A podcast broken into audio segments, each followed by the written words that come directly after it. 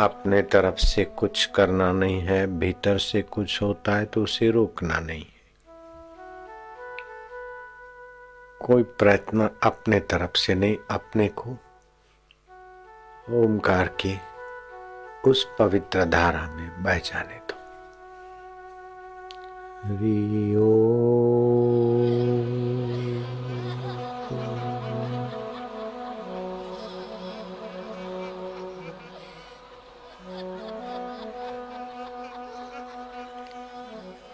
अहंकार रूपी मैं में मुसीबतें छुपी है, वासनाएँ छुपी है। ए हो जाए, वो हो जाए, वो हो जाए। परेशानियाँ पैदा करने की बेवकूफ़ी छुपी। इस अहंकार रूपी मैं को ईश्वर में हम समर्पित कर देते हैं। हम नहीं कर पाए तो ईश्वर हमारे नकली मैं को तेरे असली मैं में डूबने दे मेरे प्रभु, तेरी कृपा के बिना हमारा अकेला साधन बल नहीं, तेरी कृपा। नाथ, ए फल साधन ते न होई। राम कृपा ते कोई पाए कोई कोई। ओ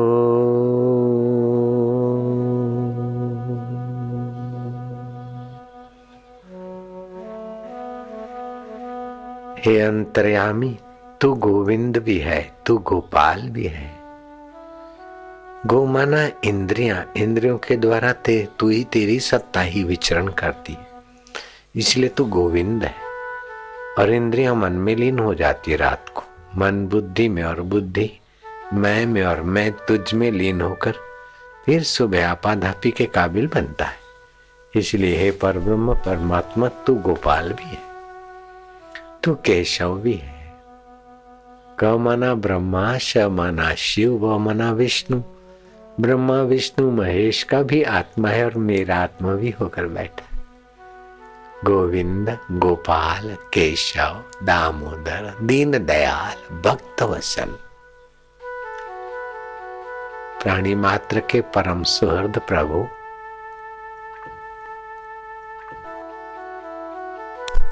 गजराज की प्रार्थना से तू नारायण रूप प्रकट होकर आ जाता। द्रौपदी की प्रार्थना से तू साड़ियों में अवतरित हो सकता है।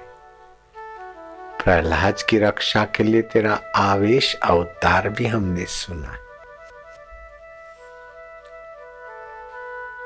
द्रौपदी की रक्षा के लिए तेरा प्रवेश अवतार भी हमने सुना है।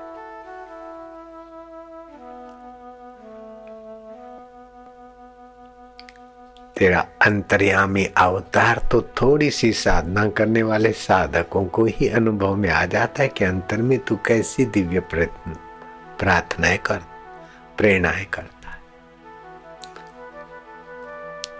हम तुम्हारी शरण है प्रभु, हम जैसे तैसे हैं आपके हैं देव। शरीर हमारा था नहीं, रहेगा नहीं।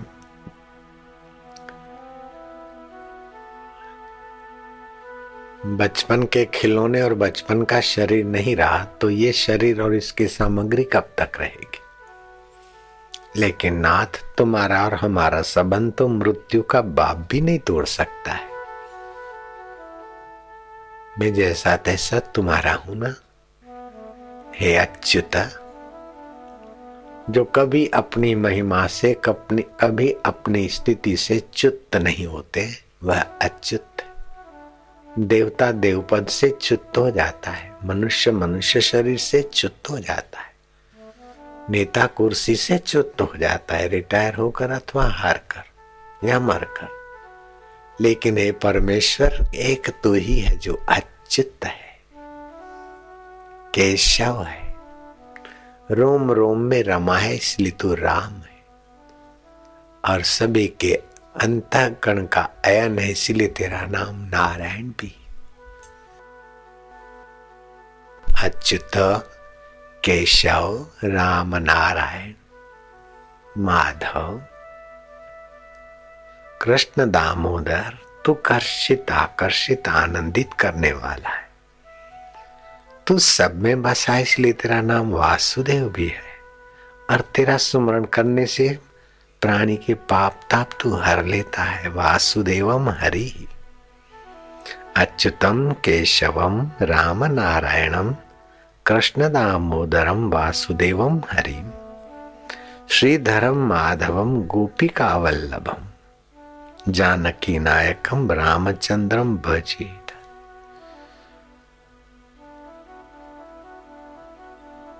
हे माधव, हे गोपी वल्लभ समाधि करके योगी तो आँखें बंद करके फिर तेरा रस पीता है। लेकिन गौमाना इंद्रिया, इंद्रियों, गो शब्द के 109 अर्थ होते हैं। खुली इंद्रिया जो तेरे रस को पिए, वो गोपी। आँख खुली हो, कान खुले हो। सब वासुदेव है, इस प्रकार का ज्ञान सुनकर। सब तुझ में और तुझ, सब में तू। जैसे हर तरंग में पानी और पानी में ही सारे तरंग। हर मकान में आकाश और सारे मकान आकाश में। ऐसे श्रीधर, माधव, गोपिका वल्लभ, जानकी नायकम, रामचंद्रम भजित हे अच्युता, ओम ओम अच्युताय नमः। ओम ओम केशवाय नमः। ओम ओम राम नारायणाय नमः। ओम ओम कृष्ण दामोदरम। वासुदेवम हरिम नमः। ओम ओम परमेश्वराय। वालुड़ा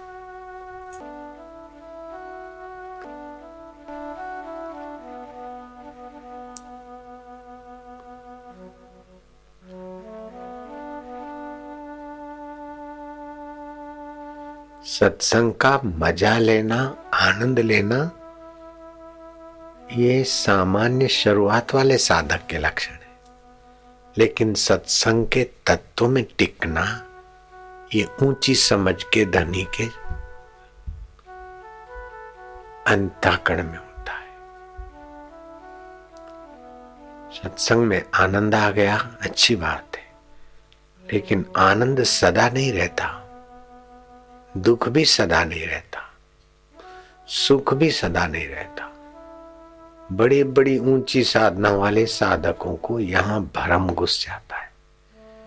कि हम सत्संग में होते तो बहुत ऊँची स्थिति होती है। फिर संसार में जाते तो हमारी स्थिति डावाडोल हो जाती। ध्यान समाधि लगाते तो अच्छी स्थिति होती और ध्यान समाधि नहीं लगी तो स्थिति हमारी डावाडोल हो जाती है। तो स्थिति होती है और फिर बदलती है। लेकिन अच्युत जो का त्यों है, ये उधर नज़र जाना चाहिए। स्थिति चुत हो जाती है, लेकिन अच्युत जो है ना, वो चुत नहीं होता। अंतकरण में राजसी वृत्ति आई तामसी आई, सात्विक आई तो बड़ा अच्छा लगा, आनंद आया। राजसी आई तो प्रवृत्ति की। फिर जरा कुसंग मिला तो तामसी हुई। कुसंग से तो बचना चाहिए, पक्की बात है। अति प्रवृत्ति स्वार्थपूर्ण, ये भी गिराती पक्की बात है। लेकिन सदा सात्विक स्थिति रह जाए ये आग्रह करने से। साधक की फरियाद बनी रहती। ये अंतकरण की अवस्था बदलती है। सात्विकता आई राजस्ता आई, तामसता आई। लेकिन एक ऐसा तत्व है जो एक रस है, अच्युत। आप उसी के सनातन अंश उसी में जग जाए। उसी में सावधान रहे। ओम ओम अच्युताय तो कितनी भी गिरी हुई स्थिति, ज़्यादा देर गिर नहीं रहेगी। और किसी भी स्थिति में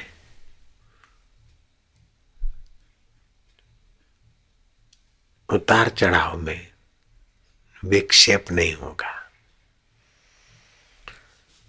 साधकों के जीवन में कई ऐसे उच्च प्रकार के अनुभव भी होते हैं और फिर भी फरियाद तो बनी रहती है। क्यों कि अच्युत में स्थिति नहीं हुई, तब तक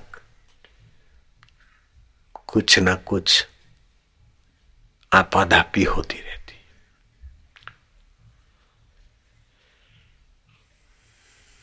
बोले, सत्संग में हमारा मन नहीं लगता।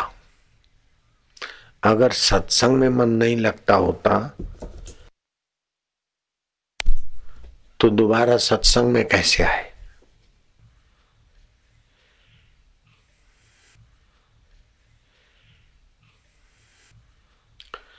मन लगता है, लेकिन सत्संग में मन टिकता नहीं। वो स्थिति टिकती नहीं, क्योंकि अंतकरण और मन कहीं भी एक जगह टिक जाए तो वो अंतकरण और मन रहेगा ही नहीं। उसमें तो परिवर्तन होना होना ही है, होना ही चाहिए। सत्संग का महत्व स्व में टिक जाए तो फिर नहीं जाएगा।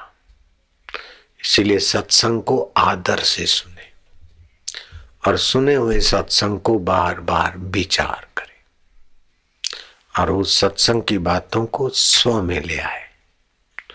सत्संग की कभी कभी ऐसी ऊँची बात आती है कि बारह साल तप करने से भी वहाँ आदमी नहीं जा सकता जो बारह मिनटों में सत्संग के द्वारा पहुँच जाता है।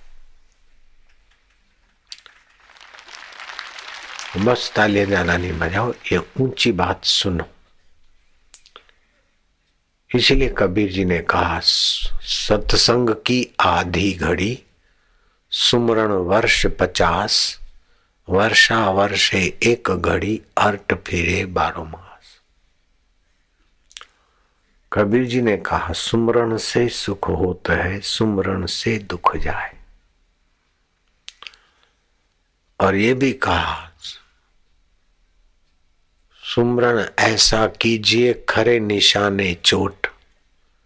मन ईश्वर में लीन हो हले जीवा हो।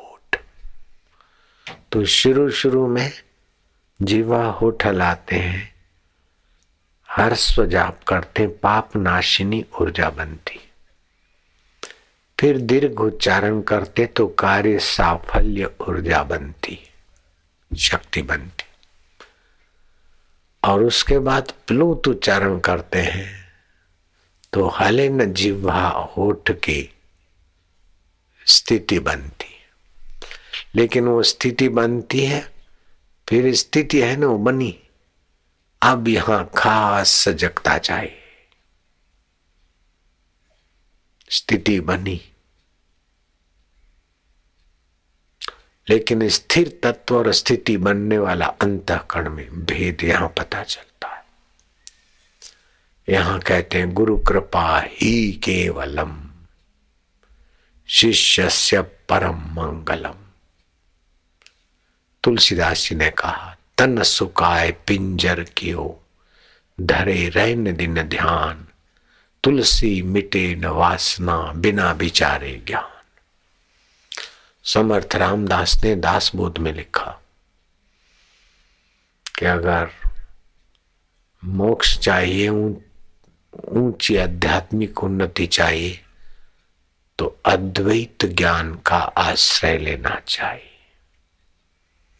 अद्वैत माना अनेक अनेक दिखते हुए भी एक तत्व में जगना चाहिए जैसे आँख ने अनेक देखा, लेकिन ज्ञान स्वरूप देवता एक है।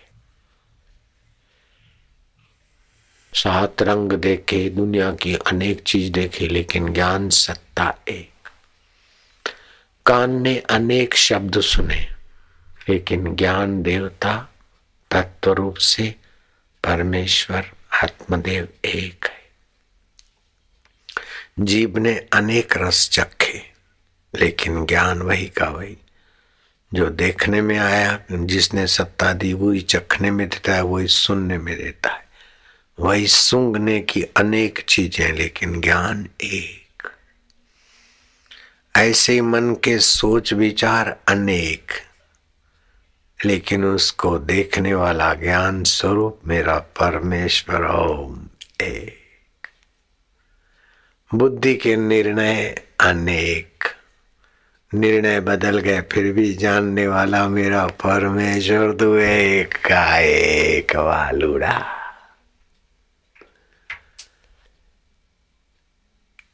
एवो दी देखाड़ वाला દી ઉગાડ ભૂલાવી હું મારું ને તારામાં ડૂબાડ ये शरीर में हूं संसार की वस्तु और संबंध मेरे हैं ये छिछरी अवस्था में इंद्रियों की अवस्था में तुच्छ संसारी अवस्था में ऊपर ऊपर से मानना हो तो मान लो लेकिन सच्चाई नहीं है इसमें ये हमारा ये हमारा ये हमारा, मैं ये हूँ। ये सच्ची बात नहीं है।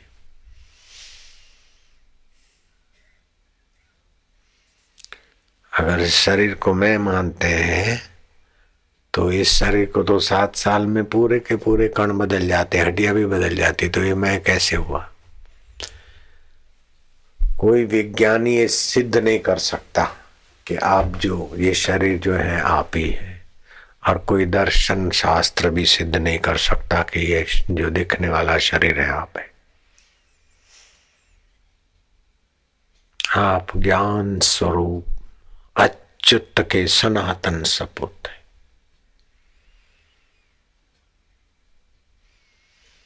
तो बुद्धि के निर्णय बदल गए, उसको जान, निर्णयों की समझ देने वाला ज्ञान स्वरूप तुम्हारा आत्मदेव का वही वहाँ टिकना है। शरीर की अवस्थाएँ बदल गई, उसको जानने वाला ज्ञान देवता परमेश्वर।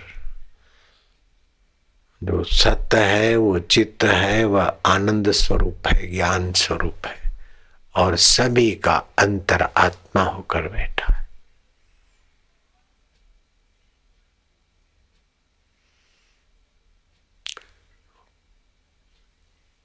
तो जो भगवान को प्रीति पूर्वक भजते हैं, उनकी बुद्धि में भगवान ये योग देते हैं।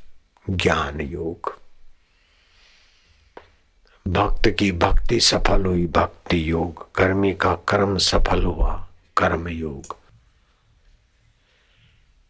कर्म योगी चाहे देखेगा कि कर्म प्रकृति में हो रहे शरीर प्रकृति का, संसार प्रकृति का प्रकृति का ऋण उतार, उतारने के लिए प्रकृति की सेवा किया। मैं प्रकृति से परे परमात्मा में हूँ। ये कर्म योग का फल। भक्ति योगी कहेगा कि सब भगवत ज्ञान स्वरूप चैतन्य का ही विलास है।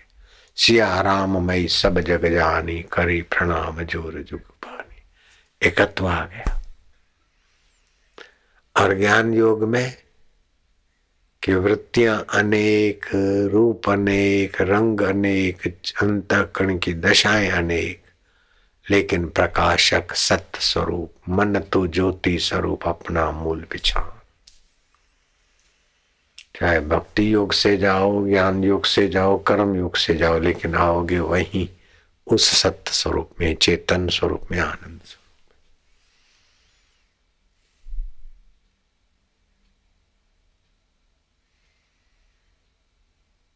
कुछ स्थिति बनाए रखने की कोशिश जब करते ना तो और गड़बड़ी होती है। तो जैसा हो, ऐसा होने दे। शास्त्र मर्यादा के अनुसार तो लगाम तो लगाना है, गलत रास्ते को। लेकिन लगाम लगाएँगे, त्यों उछल कूद करेंगे, उसको महत्व ना दो। बुरे विचार आए तो उससे भिड़ो मत, अथोन से जुड़ो मत। अच्छे विचार और अच्छी स्थिति आई तो भी उसके अधिष्ठान का ज्ञान, सुमृति, वो अच्छी स्थिति को लंबा करेगी और स्थिति बदली तो भी परम स्थिति के प्रभाव से उस स्थिति की भी परवाह नहीं रहेगी। जैसे हम एकांत में रहते ध्यान भजन करते या गुफा में रहते थे। उस समय की स्थिति अभी लेने देने में डांट नहीं लेकिन कोई फ़र्क नहीं पड़ता। इसका अभ्यास, सत्संग का अभ्यास आदर पूर्वक साधन का अभ्यास आदर। वशिष्ठ जी महाराज कहते हैं कि, हे राम जी, एक तिनखा मिटाना होता है, तभी भी प्रयत्न करना पड़ता है। तो कई जन्मों के जीव भाव के संस्कार, अंतकरण से जुड़ने के संस्कार लगे हैं। जगत की सत्यता, ये त्रिलोकी मिटानी, त्रिलोकी की सत्यता मिटानी। सत्य उसे कहते जो तीनों काल में एक जैसा रहे। असत उसको बोलते जो तीनों काल में ना हो। तो ये जगत न असत है, न सत है। हो हो के बदल बदल के माया का खेल। अबदल परमात्मा की खबर देने वाला है ये जगत। लेकिन जो बदलने वाले जगत को सच्चा मानकर उसी, उसमें सुखी होने के लिए अपने को फेंकता है, उसकी दशा ऐसी हो जाती है, जैसे पतंगे रात की गाड़ियाँ चलती है, हाईवे पर, ट्रकें, बसें, कारें तो वो उजाला देखकर वो पतंगे खेत खलियों में से भागते हुए आते हैं मज़ा लेने के लिए। और मज़ा मज़ा में छटपटाते रहते, थोड़ा मज़ा मिला, गिरे, फिर ठीक हुए, फिर मज़ा लिया, गिरे, फिर ऐसे करते करते आखिर सुबह होते होते मर जाते। और कोई बचाते बेहोशी हालत में फिर कौए और पक्षी सुबह चुग लेते हुए ऐसे ही जो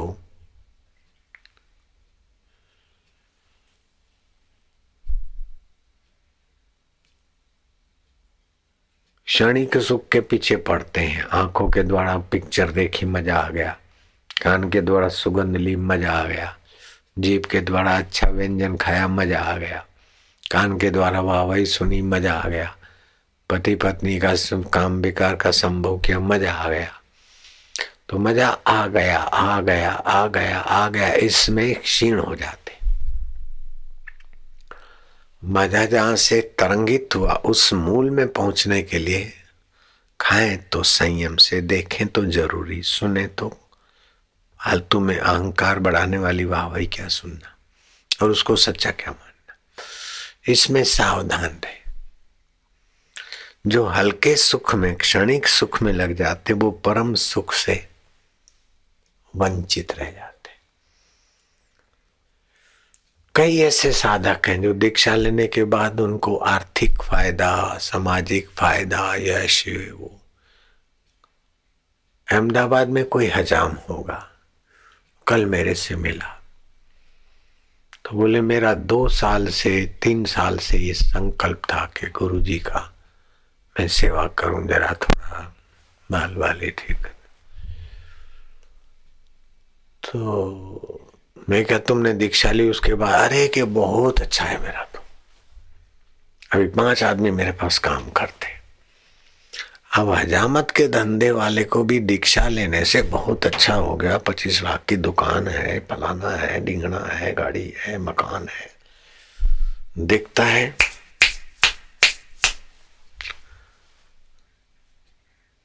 बोले, बाबा, वो जमाना भी नहीं है। मैंने कहा कि ऐसा बोले, नहीं, मैंने साठ पैसे में दाढ़ी और दो रुपए में बाल बनाने का। जब टाइम था तभी से ही शुरू किया। और मेरे पास कारीगर आते हैं सौ रुपया रोज देता हूँ उनको। पाँच कारीगर है। और फिर जितना काम करे, पंद्रह टका उसका, पंचासी मेरा। तो रोज का रोज उनको देना पड़ता, बेचारे खाए, पिए क्या? रोज सौ, सवा सौ जो होता है, ले जाते हैं। फिर भी मेरे को बहुत बचता है। तो पचास रुपया बाल का है। यह है फलाना है। तो दीक्षा लेने से हजाम को भी फ़ायदा होता है तो एक्सपोर्टर को भी फ़ायदा होता है। बीमार को भी फ़ायदा होता है तो विद्यार्थी को भी फ़ायदा होता है। भक्त को भी फ़ायदा होता है तो अभक्त है और संसार की कुर्सी कुर्सी चाहिए तो उनको भी फ़ायदा हो जाता है। जिनको दीक्षा लेने से लाभ हुआ है, हाथों पर करो। अब कितने लाभ होंगे? कितने लोग हैं? ये तो इधर इतने हैं, बाकी तो देश में कितने होंगे, विदेश में? और एक एक के जीवन में कितने लाभ हुए तंदुरुस्ती का कितना सारा लाभ होता है? नहीं तो ऑपरेशन कराना था, डॉक्टर बोलते ऐसा हो जाएगा, वैसा हो जाएगा, ऐसा हो गया, ये फ़ायदा हो गया, ये फ़ायदा हो गया।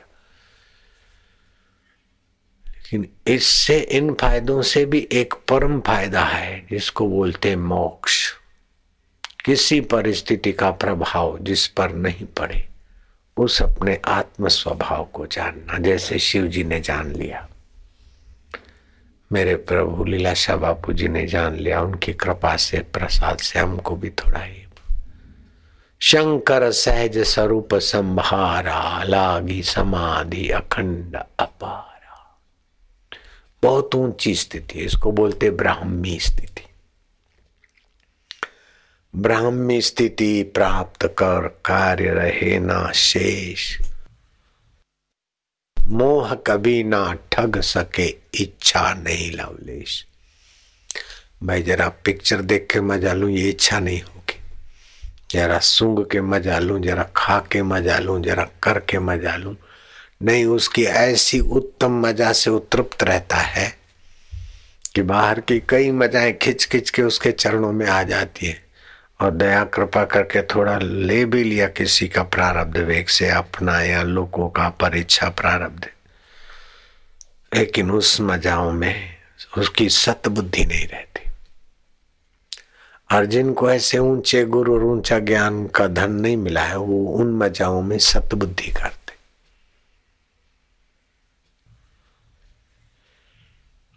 अथवा कुछ स्थिति में सत बुद्धि करते